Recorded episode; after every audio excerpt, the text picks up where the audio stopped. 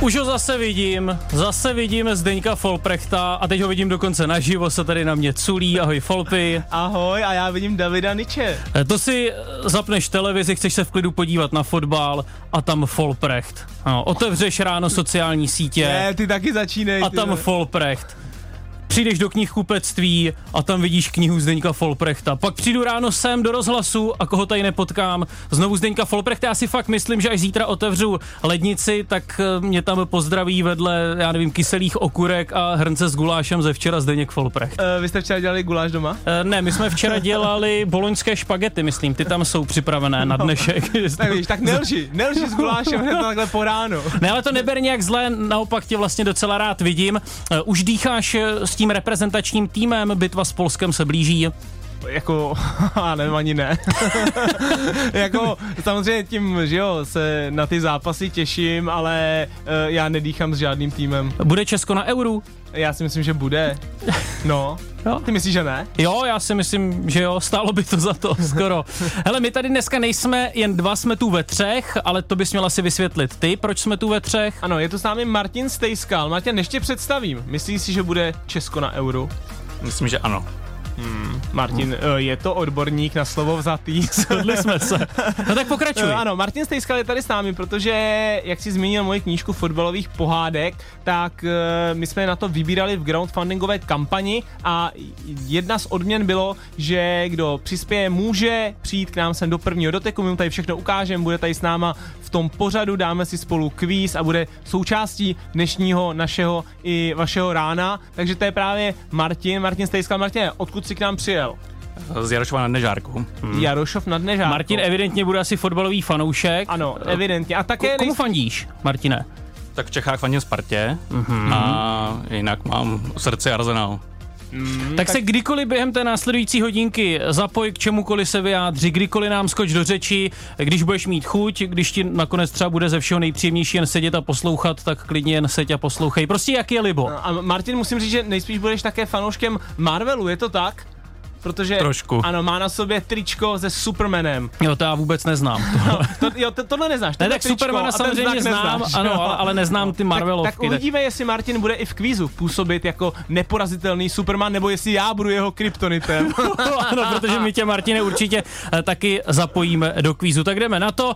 Jsme tu i pro ostatní. Můžete nám kdykoliv zavolat na číslo 221 552 156, ale vlastně, když říkám kdykoliv, dneska to možná trochu omezíme, protože si postupně v prvním doteku budeme povídat hned se třemi hosty, tak vždy, když se tam najde nějaké to okénko mezi těmi rozhovory, tak vás rádi uslyšíme. Jdeme na to. Poslouchej Sport. Radiožurnál Sport. Na úvod, co ten Petr Čech? On už je v nejvyšší britské hokejové soutěži v Belfastu. Já musím říct, že mě to včera dost zaskočilo. Já jsem pořád měl za to, že on si tam chytá nějakou soutěž na úrovni té vaší, Folpy. Měl jsem za to, že je to hokejista na úrovni Tuchlovlků. Ale včera jsem si přečetl, že on přestoupil do týmu, který porazil Pardubice. Ty Pardubice, které teď tak válí v české extralize, to už je nějaké podezřelé, ne? Teď jde o to samozřejmě, jestli to je jenom nějaký marketingový tah, nebo jestli prostě, já nevím, něco i odchytá. Každopádně je to pro mě trošku vzor, že nikdy není pozdě, že ještě i já se můžu jako vlastně mladší klon Davida Krejčího dostat do nějaké vyšší soutěže na hokejovém kluzu. Ne, já jsem si úplně vážně pořád myslel, že je to jenom taková legrace, ale on je teda asi fakt kvalitní golman. Přitom on v té hokejové brance asi vlastně neprodá nic z toho, co uměl v té brance fotbalové, ne? Tak samozřejmě, že něco prodá, ty jako ti golmani i ti fotbaloví mají trénou reflexy a takovýhle věci. Já jsem dokonce tenkrát viděl i video s Petrem Čechem, když byl v Arsenalu, jak tam na něj lítají ty pingpongový míče a on je tam vlastně lapá těma rukama, že jo, a tak. Takže já si myslím, že naopak, že nějaký ty reflexy a rychlé reakce, tak to, že prodáš, samozřejmě asi tam úplně neprodáš, nevím, výběhy na centrovaný míče, jo, nebo že ten balon vyboxuješ. Co dokázal ve fotbale Petr Čech, to snad asi ani nemusíme připomínat, ale on k tomu umí hrát výborně na bubny, evidentně to teda dost umí i na ledě, tak on se tak celkově docela povedl, ne, ten Petr Čech. Jo, jako je to sympatický, že jo, jako je, máme tam podobný rysy tím, že jsme trochu muzikanti a trochu hokejisti, takže mně se takhle to líbí. Ale on nenapsal knížku. Nebo jo, má nějakou biografii. Ale určitě má nějakou biografii, ale jo. Pochybuju, že ji napsal sám po večerech jako já. To jsem chtěl jenom tak připomenout na úvod, ale jaké téma dnes probereme? Každý tým má hlavního trenéra, ten je dost vidět, ten tomu prostě šéfuje, ten má si hlavní slovo, ale v každém týmu je x dalších postav, které patří do toho vlastně nejen realizačního týmu. Kolik lidí okolo toho mužstva bychom tak napočítali? Ale to je vlastně dost jako... prostě individuální podle toho týmu, že jo? Takže no ne, tak asistenti, trenéři brankářů, kondiční trenér, kustot, masér, vedoucí týmu, jo, ve vedení je potom nějaký sportovní manažer a tak dále. Říct, když máme na český poměry se budeme bavit, tak budeme Spartu a Slávy, tak to je prostě, to je taková jako firma, že jo, i ten realizák, jo, fungující, kde je, já nevím, 20 až 30 lidí v podstatě, protože máš 2 až 3 kondičáky, jo, dva trenéry, golmanů a tak. No a pak budeme nějaký skromnější týmy, které jsou třeba na chvostu tabulky, nevím, Blásnu Zlín nebo někoho takového, tak prostě tam jich bude, nevím, 5 až 6. Je fakt, že mě vždy baví ta předsezonní týmová fotografie právě pražské Sparty. Mám pocit, že tam vlastně je asi víc těch lidí okolo, než samotných fotbalistů. Tam, a tenkrát ještě za pana Stramaccioni, když se tam přivedl hodně, jako to byl první člověk, který tam přivedl jako fakt ten obrovský realizák, tak David Lafata se někde nechal slyšet trošku, jako tak si z toho dělal stranu, že mu to přijde, kdyby měl každý svého individuálního kouče. Je to prostě velký cirkus, bez koho by to prostě za žádnou cenu nešlo. Vypíchni nějakou jednu tu funkci, někoho, na koho hodně rád vzpomínáš. No, tak samozřejmě. Nešlo by to bez hlavního trenéra, Davide. No tak ale, právě teď jsem upozadil hlavní trenéry. Jdeš tady po těch, jakoby, které nejsou tak vidět. Ano, po těch vlastně neviditelných postech. A pro mě teda takový nejdůležitější neviditelný post je kustot. Mm-hmm. Jo, musím říct, že protože když jsem to vždycky viděl, tak ten kustot udělá jako hrozný práce. Vlastně to musí být strašný srdcař, jako toho týmu, jo, prostě strašně mu musí fandit a tak, protože si myslím, že tolik, kolik on tam nadělá hodin práce, takže kdyby je nadělal jinde, tak by za to dostal lepší třeba finanční ohodnocení, když se mluvíme o těch menších týmech, jo, takže Kustot, který tam fakt je jako od rána, tam připravuje ty věci, pak je tam pere, pak je tam se skládá a tak dále, tak pro mě to vždycky Kustot a je to taková tvář i té kabiny a přesto vlastně ty lidi o něm vůbec nevědí. Jo, jakože vůbec není, nemá žádnou ani malou slávu, jo, takže pro mě by to byl Kustot. Nevystřílej si náboje, protože my se dnes s jedním ligovým Kustodem spojíme. Teď Folpio, kdo teď jsem. Dobrý den, dámy a pánové, vítám vás na pozápasové tiskové konferenci mezi Teplicemi a pražskou Spartou. Vítám tu taky hlavního trenéra domácích Zdenka Frťalu, který nejprve zhodnotí utkání a poté dostanete prostor vy, novináři, s vašimi dotazy. Ano, já tě vítám u nás ve studiu, Martine Kovaříku z Teplic. Snad nás slyší Martin Kovařík. Martine, hezké dopoledne. Hezké dopoledne vám oběma, slyším vás dobře. Čau, ahoj. Řekl jsem to správně, takhle nějak? Je to na té tiskovce pozápasové? Naprosto přesně. Kolegové už si ze mě z toho dělají legraci, že tu větu mám úplně strojovou a dělám ji pořád stejně, takže... Tak řekněte to teď za mě, že jo, ode mě to nebylo úplně dokonalé, tak teď tady máme teda přímo tiskového mluvčího Martina Kovaříka. Jak to uvádíte, tu tiskovku pozápasovou?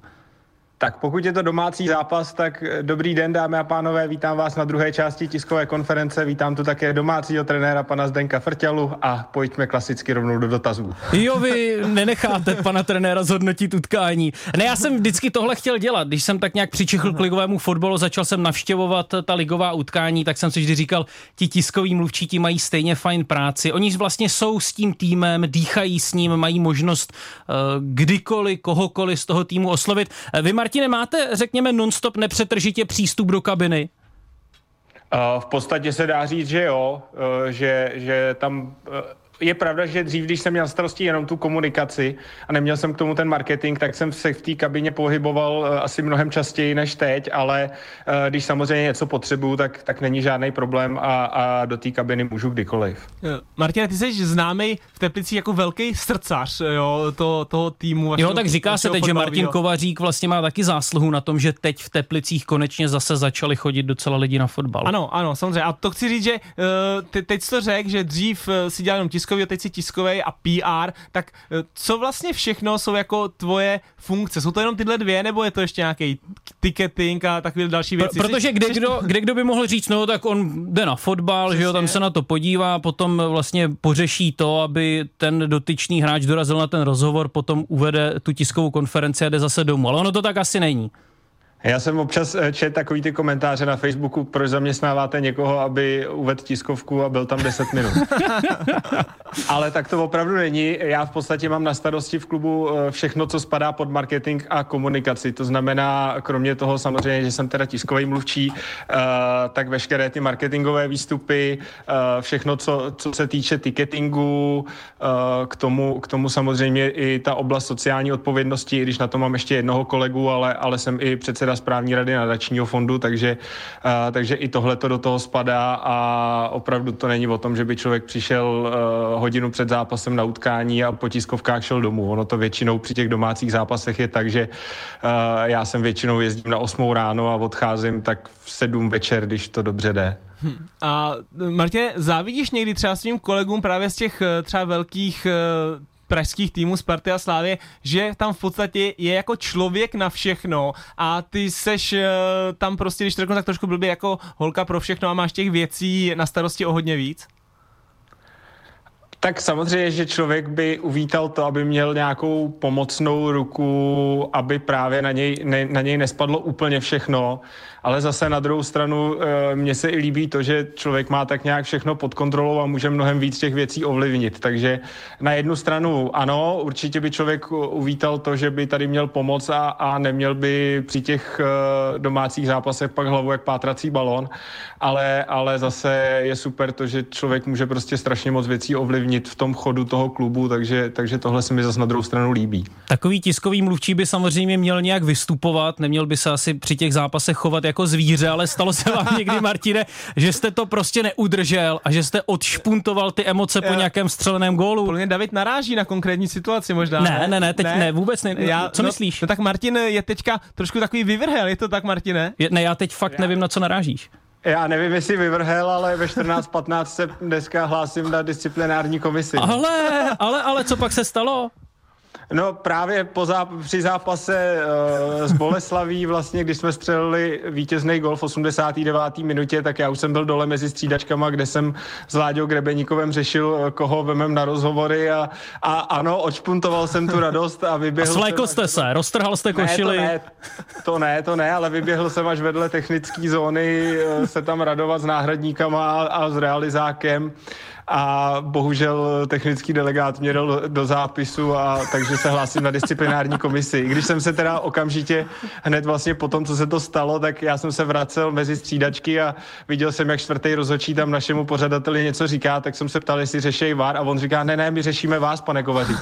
Já říkám, tak omlouvám se, takže jsem se mu omluvil, pak jsem se mu omluvil ještě jednou čtvrtýmu rozhodčímu po zápase, ale teda pozvánka na disciplinárku přišla, tak uvidíme, jak si mě dneska disciplinárka podá. Mně je to zase sympatičnější, než kdyby tam Martin Kovařík stál jako cool v plotě, že jo? A taky lepší, že teda řešil ten čtvrtý rozhodčí Martina Kovaříka než VAR pro Teplice celkově.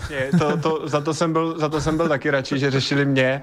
A ono to je složitý i v tom, že, nebo pro mě složitý v ten moment, protože já při venkovních zápasech jsem normálně uvedený v zápise v příloze, to znamená normálně na té lavičce jsem a tam pak ty emoce jsou jako běžný, že se takhle radujem, takže v ten moment mi to prostě přišlo automatický, ale na domácích zápasech tím, že těch povinností je mnohem víc, tak tam se do toho zápisu nenechávám dávat, takže ano, porušil jsem nějaká pravidla, věřím tomu, že disciplinární komise ke mně bude schovývat dneska. Jezdí tiskový mluvčí týmovým autobusem na zápasy s hráči na jedné palubě?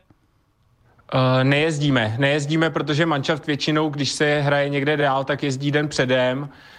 Takže my jezdíme s kolegou, sportovním sekretářem Jirkou Kučerou vždycky až v den utkání, když se hraje někde dál, tak vždycky jedeme v den zápasu, takže jezdíme normálně autem.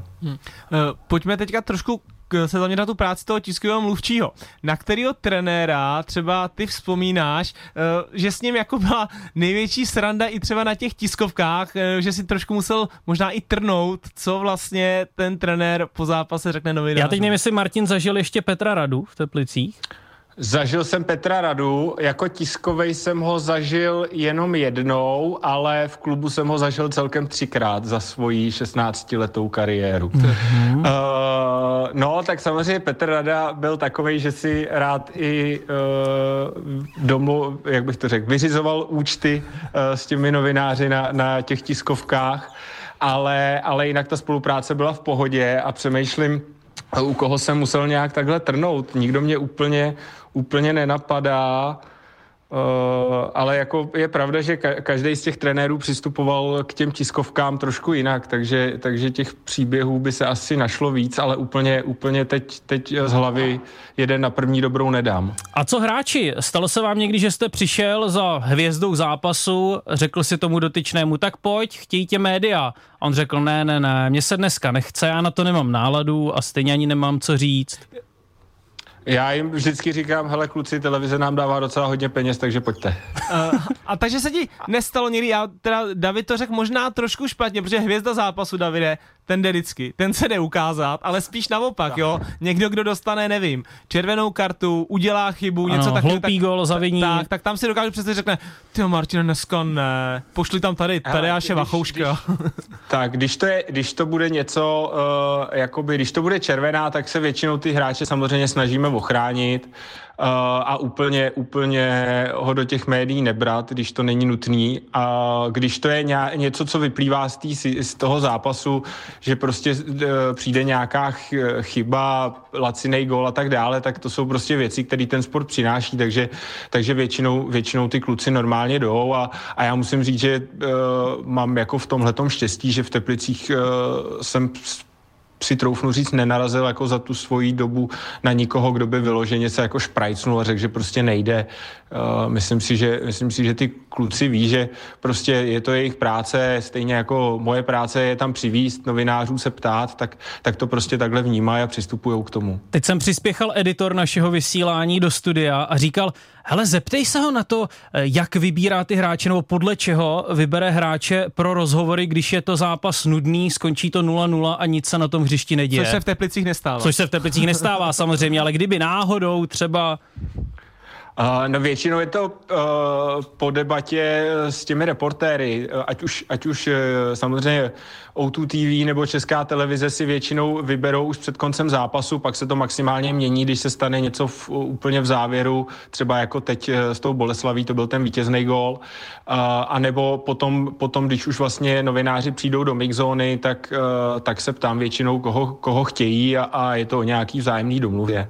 Chodí tiskový mluvčí s hráči na pivo?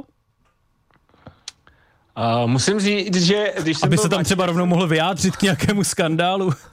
Musím říct, že když jsem byl mladší, tak jsem chodil a teď už člověk spíš chodí jako s tím realizákem, no. Protože dřív to bylo v té době, že já když jsem vlastně do klubu přišel v tom roce 2007, tak mi bylo nějakých 20 let a v podstatě třeba Tomáš Vondrášek v té době byl jeden z nejmladších v kabině.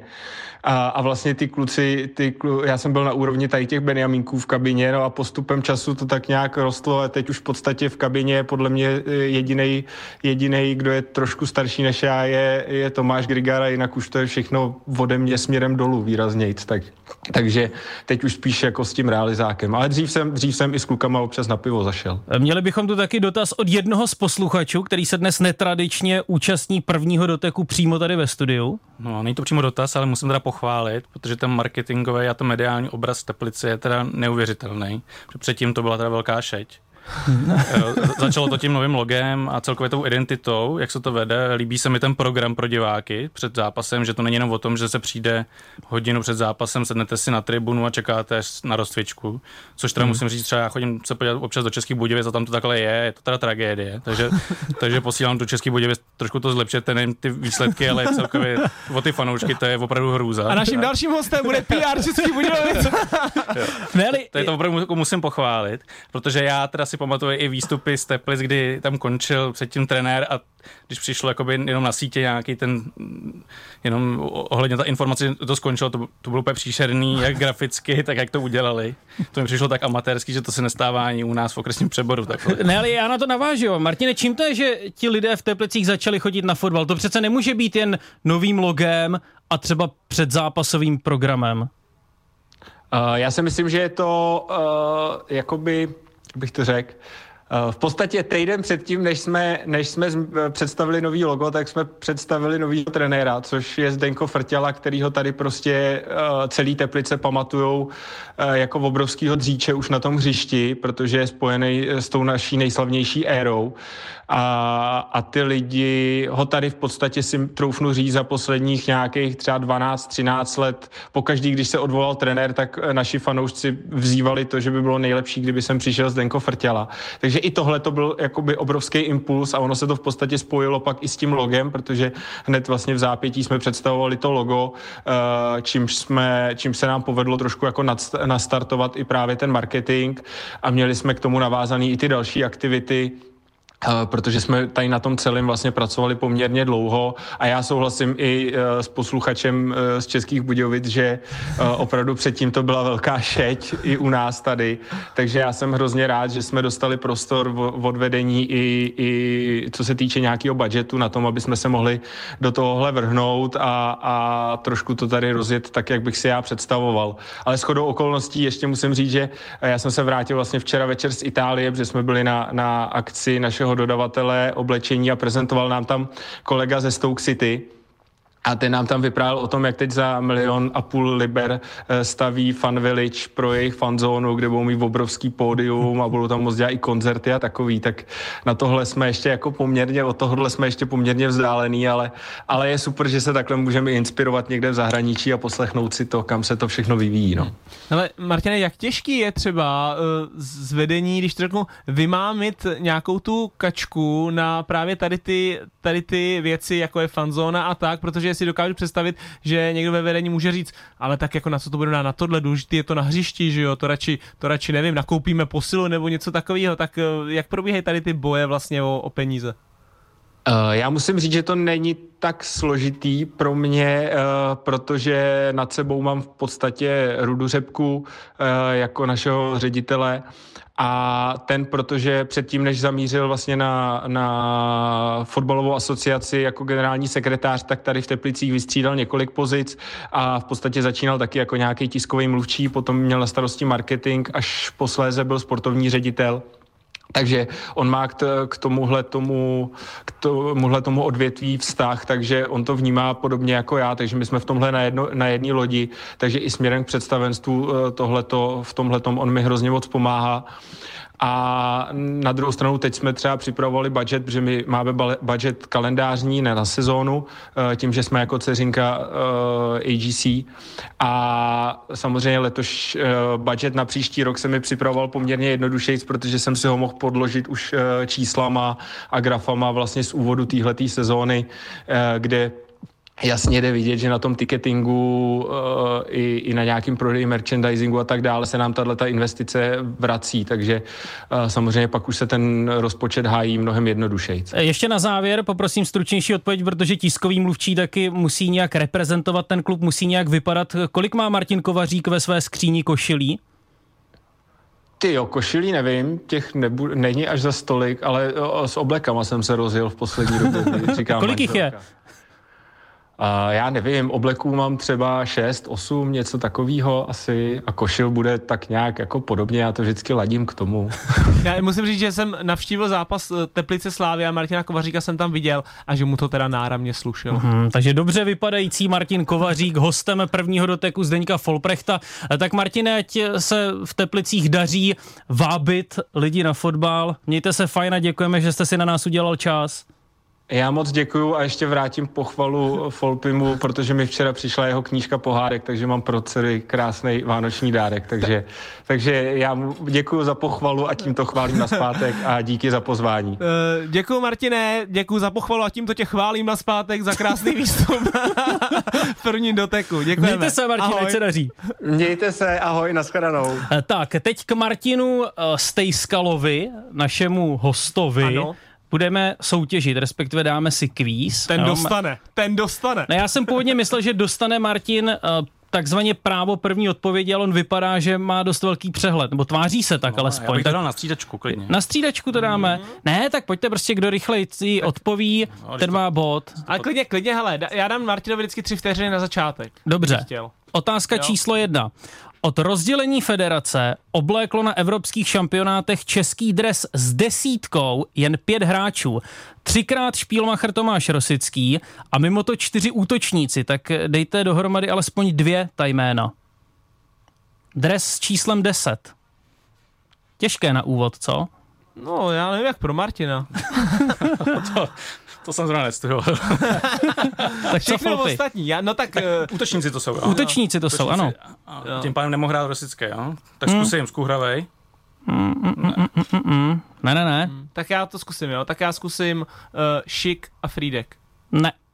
Patrika Šika si trefil, ale potom tu mám napsané Radka Druláka, Jana Kolera a Václava Svěrkoše. 0-0. Drulák, to já myslel, že Frýdek měl 96, to měl asi Drulák. Který klub má v této sezóně České ligy nejnižší průměrnou domácí návštěvnost? Tak to bylo Budějovice.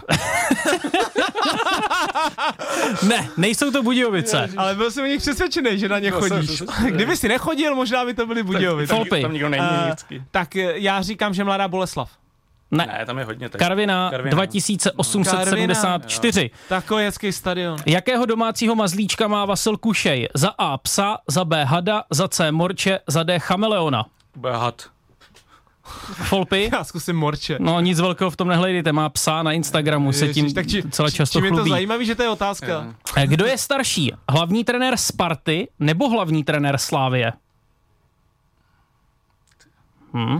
Já bych řekl Sparty. Tak já řeknu Slávie. Že ty, Martine, říkáš, že Spartan Priske je starší než Jindřich Trpišovský. Oni ty Dánové dobře vypadají. Právě, ale... Tak Folpy jde do vedení. Jindřich Trpišovský narozen v únoru roku 1976, Priske květen 77. 1-0. Které týmy spadly v minulé sezóně z Premier League? Jsou to 3 týmy, standardně, no. 3 týmy jdou opatro níž. Folpy. Barnsley teď postoupil. Ano.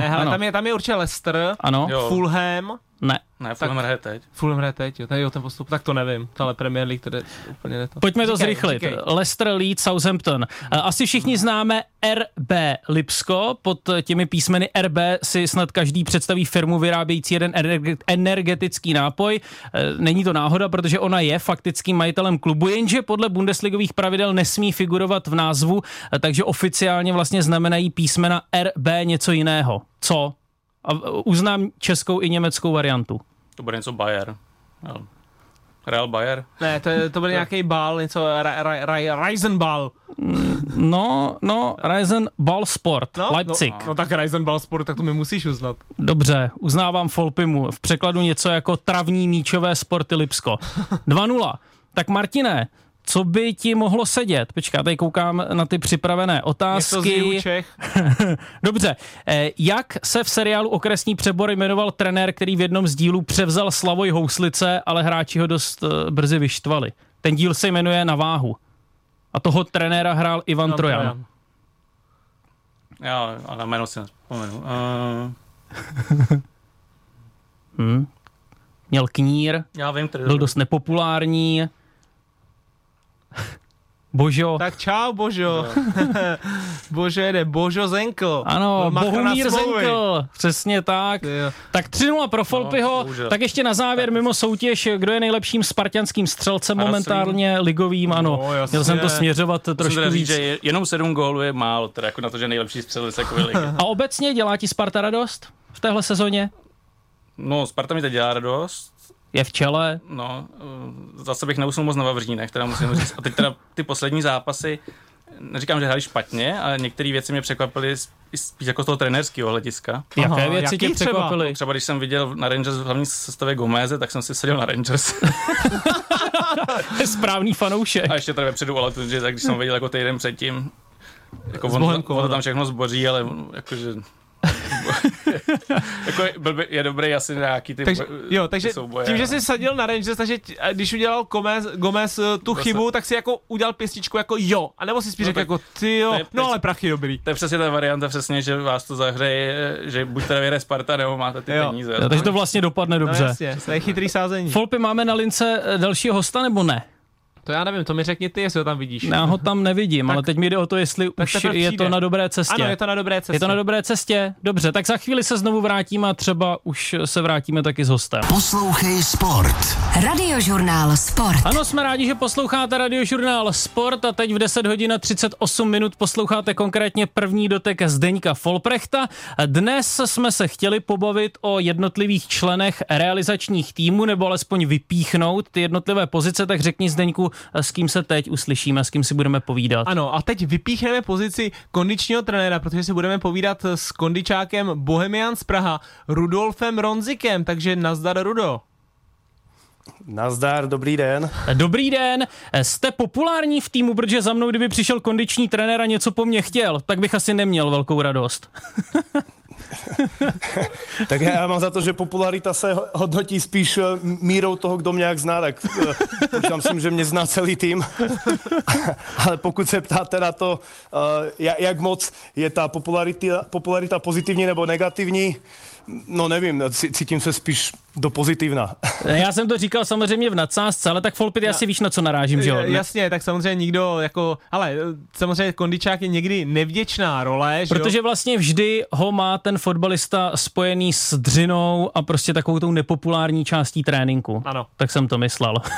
Ano, ale kdyby si znal Rudu, jako já, tak víš, že Ruda je dobrý týpek a takový přátelský kluk. Tak, a jestli bych mohl jakoby říct svůj pohled, tak já tam úplně nejsem nebo obecně ta naše role není v tom, abychom někomu něco znepříjemňovali, ale pokud vnímáme, že je někde prostor a potenciál pro něco vylepšit, v našem případě z pohybových schopností, tak ty nabízíme vylepšovat, ne někoho jenom trestat, takže nejsme zas tak zlí lidi. Rudolfe, musí kondiční trenér rozumět fotbalu?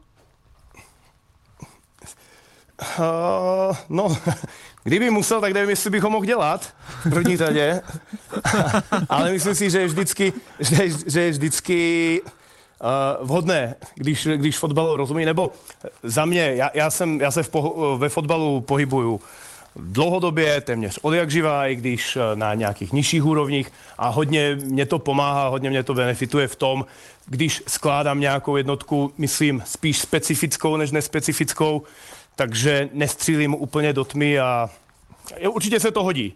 Lze to dělat i bez toho, ale hodí se to rozhodně. Já musím tě pochválit, Rudo, protože já jsem říkal tady Davidovi, říkám, Ruda je Slovák, takže možná to bude ve slovenštině, a David tady na mě hned dělá, teď on mluví hrozně dobře česky, takže tě musím pochválit, Rudo, a řekl, no, že máš krásný ř. Řekněte řeřicha. Jo, tak to jsem... Rericha. Ty srabe. Ne, já jsem od rána měl takové, zatímco měli kluci tonizační, tak já jsem v růžku gymu dělal cvičení na ř. A vlastně jsem si říkal ř asi 10 minut v kuse. Dobře, a krom toho, že jste trénoval to ř, co jste tedy dnes dělal na tréninku? Protože my víme, že jste shodou okolností před chvílí právě ukončil trénink, před chvílí jste se asi zůl po tréninku, teď jste tedy v tom růžku té šatny. Co dnes bylo v plánu a co jste vlastně dělal?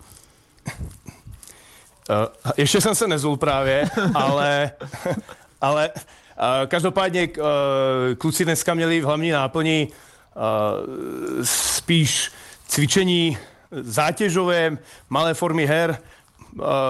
Moje role v tyhle ty dny spíš znamená jenom před tréninkovou aktivací do té části na hřišti a pak se starám ještě spolu s fyziotýmem o zraněné hráče. Takže dnes ta moje role nebyla o tom, že bych měl svoji show na hřišti, spíš jenom ta průprava předtím, než se na něj šlo, a posléze pohlídat činnosti pro zraněné hráče. Rudo, já vím, že ty hodně pro svůj trénink používáš činky a různé takové jako i spiračské cvičení. I já jsem s tebou zažil pár příprav jako individuálně. Kde jste se potkali? Já jsem si Rudu našel přes společného kamaráda a strávil jsem s ním, myslím, 2krát léto. Vlastně než jsem začínal přípravu, tak jsem s ním třeba udělal nějaký 14-denní blok, a tak jsme se seznámili a skamarádili. No. Jak si, Folpy, představíš kondičního trenéra? Když se řekne kondiční trenér, já si hned představím takového osvaleného, namakaného chlapa.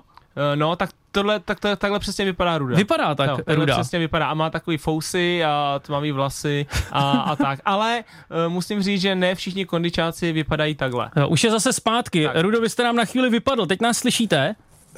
Ja, ano, slyším celou dobu výborně. Tak Folpi, ještě jednou teda, stručně ta otázka, ale on asi Ruda slyšel, jde o ty činky. Jaký jsou trendy, jestli jsou teďka trendy tady to spírání činek třeba?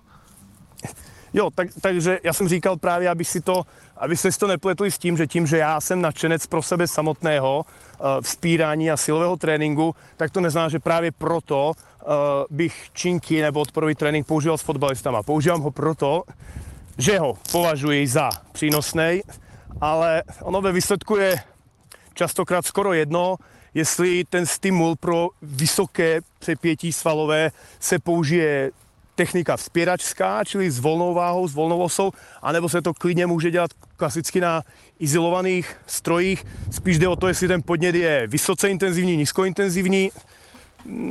Já si myslím, nebo mnozí z nás si myslí, že právě ten podnět silového tonusu v rámci nespecifické přípravy je hodně důležitý, protože když to přirovnám klasické skoky, přeskoky, doskoky, souboje, brzdy ze sprintu vytvoří pro tu svalovou strukturu stejnej, ne-li větší nárok na tu svalovou strukturu, než to uděláte s činkou, tak ono, ta činka nebo stroj klasický posilovací je strašákem jenom jako na ten první pohled, ale pak po uchopení a uvědomení si těch sil a energií, které mají dopad na tu pohybovou strukturu, je stejnej, ne-li trošičku menší v té posilovně než na hřišti.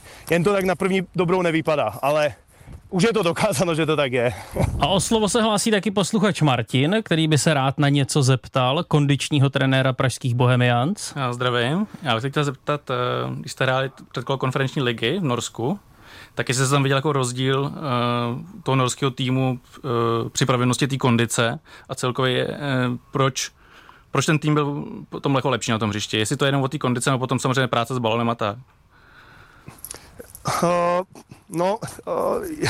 Docela těžká otázka. Dobrý dotaz. Dobrý dotaz. Samozřejmě, že jsme analyzovali několika způsobama, až už první nebo druhý zápas toho dvojutkání. Dá se říct, že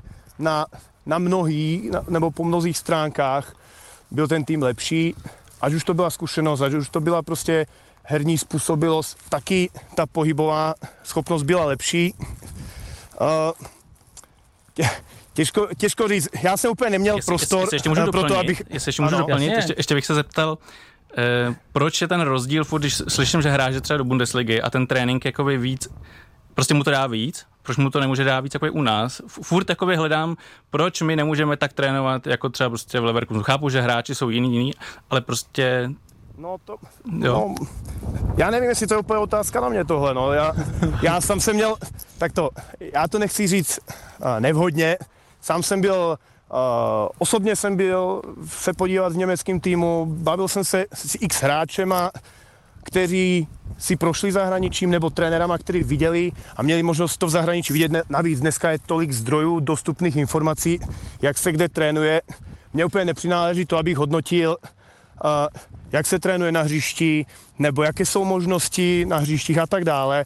Mně prostě připadá ta moje část toho kondičního trenéra a úplně si nemyslím, že by právě česká kultura kondičních trenérů nějak zásadně zaostávala za těma zahraničníma. Samozřejmě pak do toho padají další proměny, jak jsou technologie, takže nejenom to, jestli někdo umí dobře cvičit a hezky cvičit, nebo udělá 10 nebo 15 opakování ve sprintu, ale jak se to dá technologiema vyhodnocovat od GPSek přes další snímače, prostě připravenosti toho nervového systému a tak dále. Je tam samozřejmě lepší technologie, ale určitě těm zahraničním klubům patří i to, že ta struktura nebo infrastruktura celého toho prostředí je v tuto chvíli asi lépe propracovaná, než jsme zvyklí u nás. A teď, Rudo, poslední otázka na tebe. Co říkáš na tvrzení Andreje Pirla, který říká, že rozcvička je pouze masturbací kondičních trenérů? Ježišmarja. Vůbec se mě to nedotýká nijak. Já s ním souhlasím, já manšaft strašně málo rozcvičuji osobně. Takže to je dobře. My většinou začínáme den tím, že když mají kluci čas, kdy mají začít na hřišti, tak u mě mají čas, kdy mají začít v posilovně, ale samotné rozcvičení si vedou samotný skoro. Takže já říkám, že dělám pohybovou průpravu, ale ne samotné rozcvičení. Rudo, ještě na závěr, prosím, poslední otázka. Zkuste odpovědět stručně, co vy tam děláte s tím Josefem Jindřiškem? Že pořád tak běhá. Já bych se po to rád podepsal, ale já myslím, že je to hodně jeho zásluha. Já už jsem přišel k hotovému materiálu, on už byl běžec, on už byl srdcař, on už byl nadšenec a byl člověk, který tomu tolik dává, kolik tomu dává. Navíc nějaká dávka štěstí v rámci zdraví, ale jeho 100% přístup, to je určitě důležitá část toho jeho stavu, ve kterým je. Rudolf Rondzik na Radiožurnálu Sport v prvním doteku Zdeňka Folprechta. Měli jsme možnost mluvit s kondičním trenérem, tak vám děkujeme. Ať to běhá klokanům a skáče. Děkujeme. Zdravím. Rudo, děkujeme. Ahoj, díky, měj se. Ahoj. Folpi, jak je to s takovou masáží? Po zápase chceš si dát masáž, máš vždy tu možnost? Já myslím, že po zápase to vlastně, jako hned po zápase si ji nedáš, jo, většinou si ji dáváš ten druhý den vlastně na tom pozápasovém tréninku a tu možnost máš prakticky vždycky, každý tým má většinou 2 maséry, někdo i jako 3 až 4 maséry, nějaký fyzioterapeuty a tak, takže já, když jsem byl mladý, jak jsem se na masáže nedostával, protože tam byla jasná hierarchie, abych si nedovolil tenkrát v Ačku Sparty jít na masáž, když tam byli borci jako Řepka a spol, ale čím jsem byl starší, tím jsem chodil víc. Ale on nás asi pořád Rudolf poslouchal, my bychom potřebovali uvolnit linku, aby se k nám mohl připojit Kustot. Tak Rudolfe, prosím, vypněte nás, ať nebolí vás hlava. Ne, protože proč jsem se ptal na masáž? Protože chceme mluvit s Kustodem, ale Kustod je často i masérem, ne? Jo, teďka Rudolf napsal, už jsem off, kluci. Tak v tom případě už tady máme Petra Ulihracha, přezdívaného Kuldu. Slyší nás Kustod libereckého Slovanu Kulda? Dobrý den, zdravím od stadionu Ulici. Nazdar Kuldo, zdravím tě, ty starý pardále. Ahoj. Já něco prásknu na Folpyho, jo, že vy jste se potkali v Liberci, 2,5 roku si tam byl Folpy a Folpy mi dnes ráno říká, počkej, ale já ho znám vlastně jenom jako Kuldu. Já teď vlastně nevím, jak se Kulda přesně jmenuje. Já se říkám, počkej, příjmení je Kulihrach nebo Ulihrach. A vy jste prostě Kulda, že jo? Ve Slovanu nikdo vám jinak neřekne. Kulda, no, já jsem to zdědil, tu přezdívku po otci, který vlastně tady taky hrál fotbal a prostě takhle se to nějak, jako od malička mi tak říkali, takže už se to tak nějak drží a vlastně se to převedlo i sem do toho fotbalu a do kabiny, takže já se musím tak jako Folpyho zastat. Takže takhle si myslím, že i jako hodně lidí neví moje příjmení Ulihrach, jo, takže řeknou Kulda vždycky, no. Petře, budete souhlasit s tvrzením, že takový Kustot je vlastně snem každé ženy, protože on umí skvěle prát, pere velmi často a umí taky třeba namasírovat. Tak to nevím, tak tohle by byla spíš otázka pro moji manželku, no. Nevím teda, jako jo. A víš, co by odpověděla? Ne, netuším. No to by to já taky nevím. Ty jsi to řekl tak, jak kdyby jsme s ním měli nahraný rozhovor, ale nemáme. Jak je to s tím praním? Kolik vy toho vyperete přes týden? Tak záleží vždycky jako na počasí a jaký je období v roce, takže třeba teďko kdy už je chladněji v Liberci, čekáme teda, ještě začne padat sníh, tak je to kolem těch 110, 115 kilo prádla za jeden trénink. Takže, a Folpy se hodně potil, říkal, takže po Folpy bylo potřeba pořád prát. Je asi škoda, že děláš Kustoda v Liberci a ne třeba na Malorce, protože tam by se pralo o dost míň. No, to je pravda. Kuldo, ty jsi dneska ráno ještě řešil nějaký problém s pračkou, tak přibliž nám ho trošku. No samozřejmě, je to tak, rozbila se nám tady pračka, máme průmyslovou pračku tady na 16 kg a je to docela problém, protože schánět tady praní by bylo docela komplikovaný. Jednou jsem dokonce pral takhle u kamarádů Kustodu, u Bílých tigrů, asi 3 dny, takže jedině tam bych to musel nějak řešit, ale nakonec se to vyřešilo. Tady vlastně mládež pere na ledce, to taky asi pamatuješ, to hřiště, tam je takový teďko tréninkový centrum mládeže a je tam i prádlo, kde se perou kde pere B tým a kde se perou dresy pro mládež. Takže mi takhle vypomůžou dneska a zítra.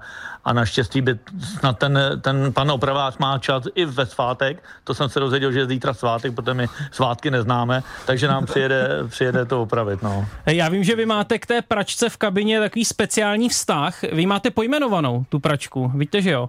No, mám i sušičku. Jak se jmenují? Pračka je Verča, sušička je Klára. No. A podle čeho jsou pojmenované? No, tak to se nevím, jestli se to hodí do tohle pořadu.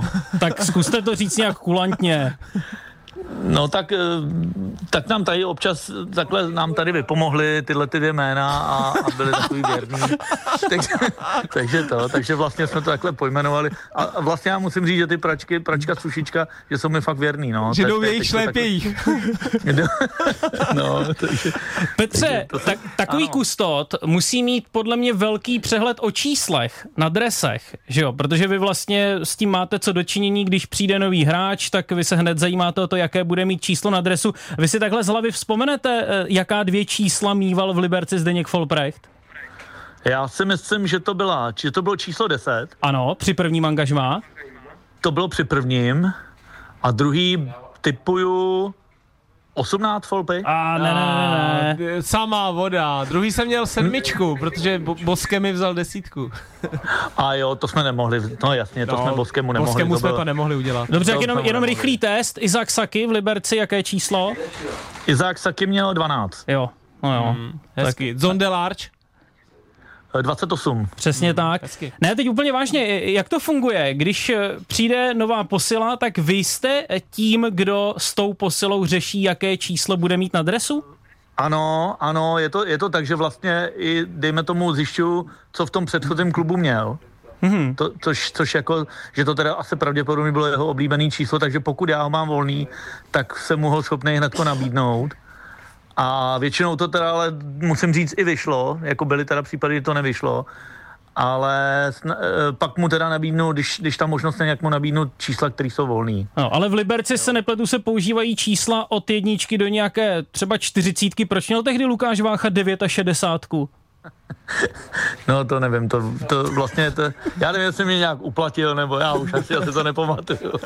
Ne, ale tak ona ta 6 byla obsazená, že jo. Takže potom jsme to nějak jako teda, že si ten tréninkový číslo bude mít jiný, ale že teda to zápasový mu dáme 69, no. Kuldo, ty jsi vlastně v Libercu už hrozně dlouho, jsi se Slovanem Liberec spojený roky, tak napadlo tě někdy, že by si třeba stejnou práci dělal i v nějakém jiném ligovém klubu a byla k tomu vůbec někdy třeba šance? Tak kdyby třeba zavolali z Bayernu třeba, jo, nebo z Manchesteru, tak asi ano. Ne, teďko vážně, jako já jsem tady s Libercem spojený, vlastně můžu říct, že jsem srdcař, ale nebudu zase říkat, že jsem nikdy o žádný jako nabídce neuvažoval.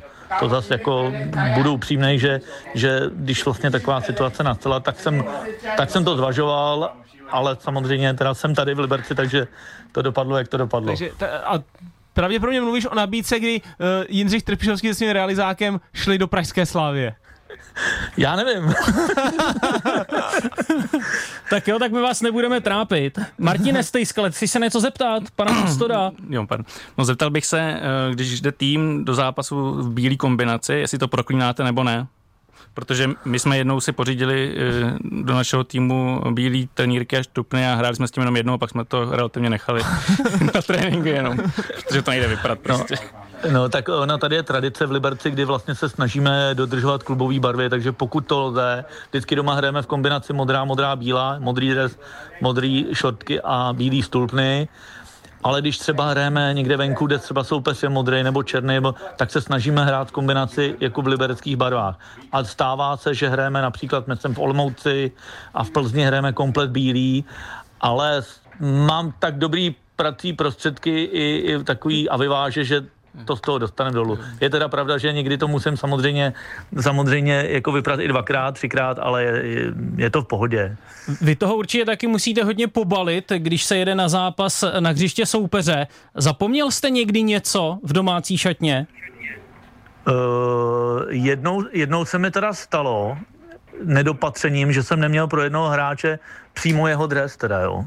To musím říct a to teda jakoby, to je noční můra kustodů, protože samozřejmě, když masér zapomene emulzi nebo nějaký prostě jonťák nebo fakt i žvejkačky, tak si to vždycky mu to soupeře můžete půjčit, jo, nebo nějaký kus tejpu, ale co se týče tohohle, tak je to docela jako zapeklitá situace. A jak jste to vyřešili? No, takovou kombinací tejpu, nůžek, černého fixu a modrého fixu a musím říct, že to tenkrát skoro nebylo poznat. Takže vlastně jsem měl čistě bílej dres, kde jsem měl teda reklamy, to, co normálně mívají hráči vepředu a na rukávech a vlastně to číslo vzadu jsme vyrobili z tejpu a jmenovku jsme udělali taky. Petr Ulihrach na Radiožurnálu Sport. Já jsem se chtěl ještě zeptat na ten vítězný pokřik, ale to už bohužel nestíháme. Petře, tak vám děkujeme. Jsme rádi, že jste si na nás udělal čas a ať se daří. Nic nezapomínejte. Děkuju a pozdravuju všechny. Kuldo, ahoj, děkujem, čau. Ahoj, díky, Folpy. Folpy, jakže to je, ten pokřik, ten text toho pokřiku? FIFA, fo, hujaja, vista. A Petr Ulihrach je ten, kdo sedí vždy na nějaké bedně, včetně a zpívá. No tak se budeme asi muset rozloučit, Folpy, tak ti děkuji a děkujeme taky Martinu Stejskalovi, který nás navštívil, ano, zasloužil si to. Velmi dobré dotazy, ale Martine, ten kvíz, Takové otázky jsem nečekal, byla taková podpásovka trošku. Ne, Martine, a je vidět, že to bylo podcenění otázka jakoby z okresního přeboru seriálu a já jsem byl připravený na trošku jinou. Tak jo, děkujeme, ahoj.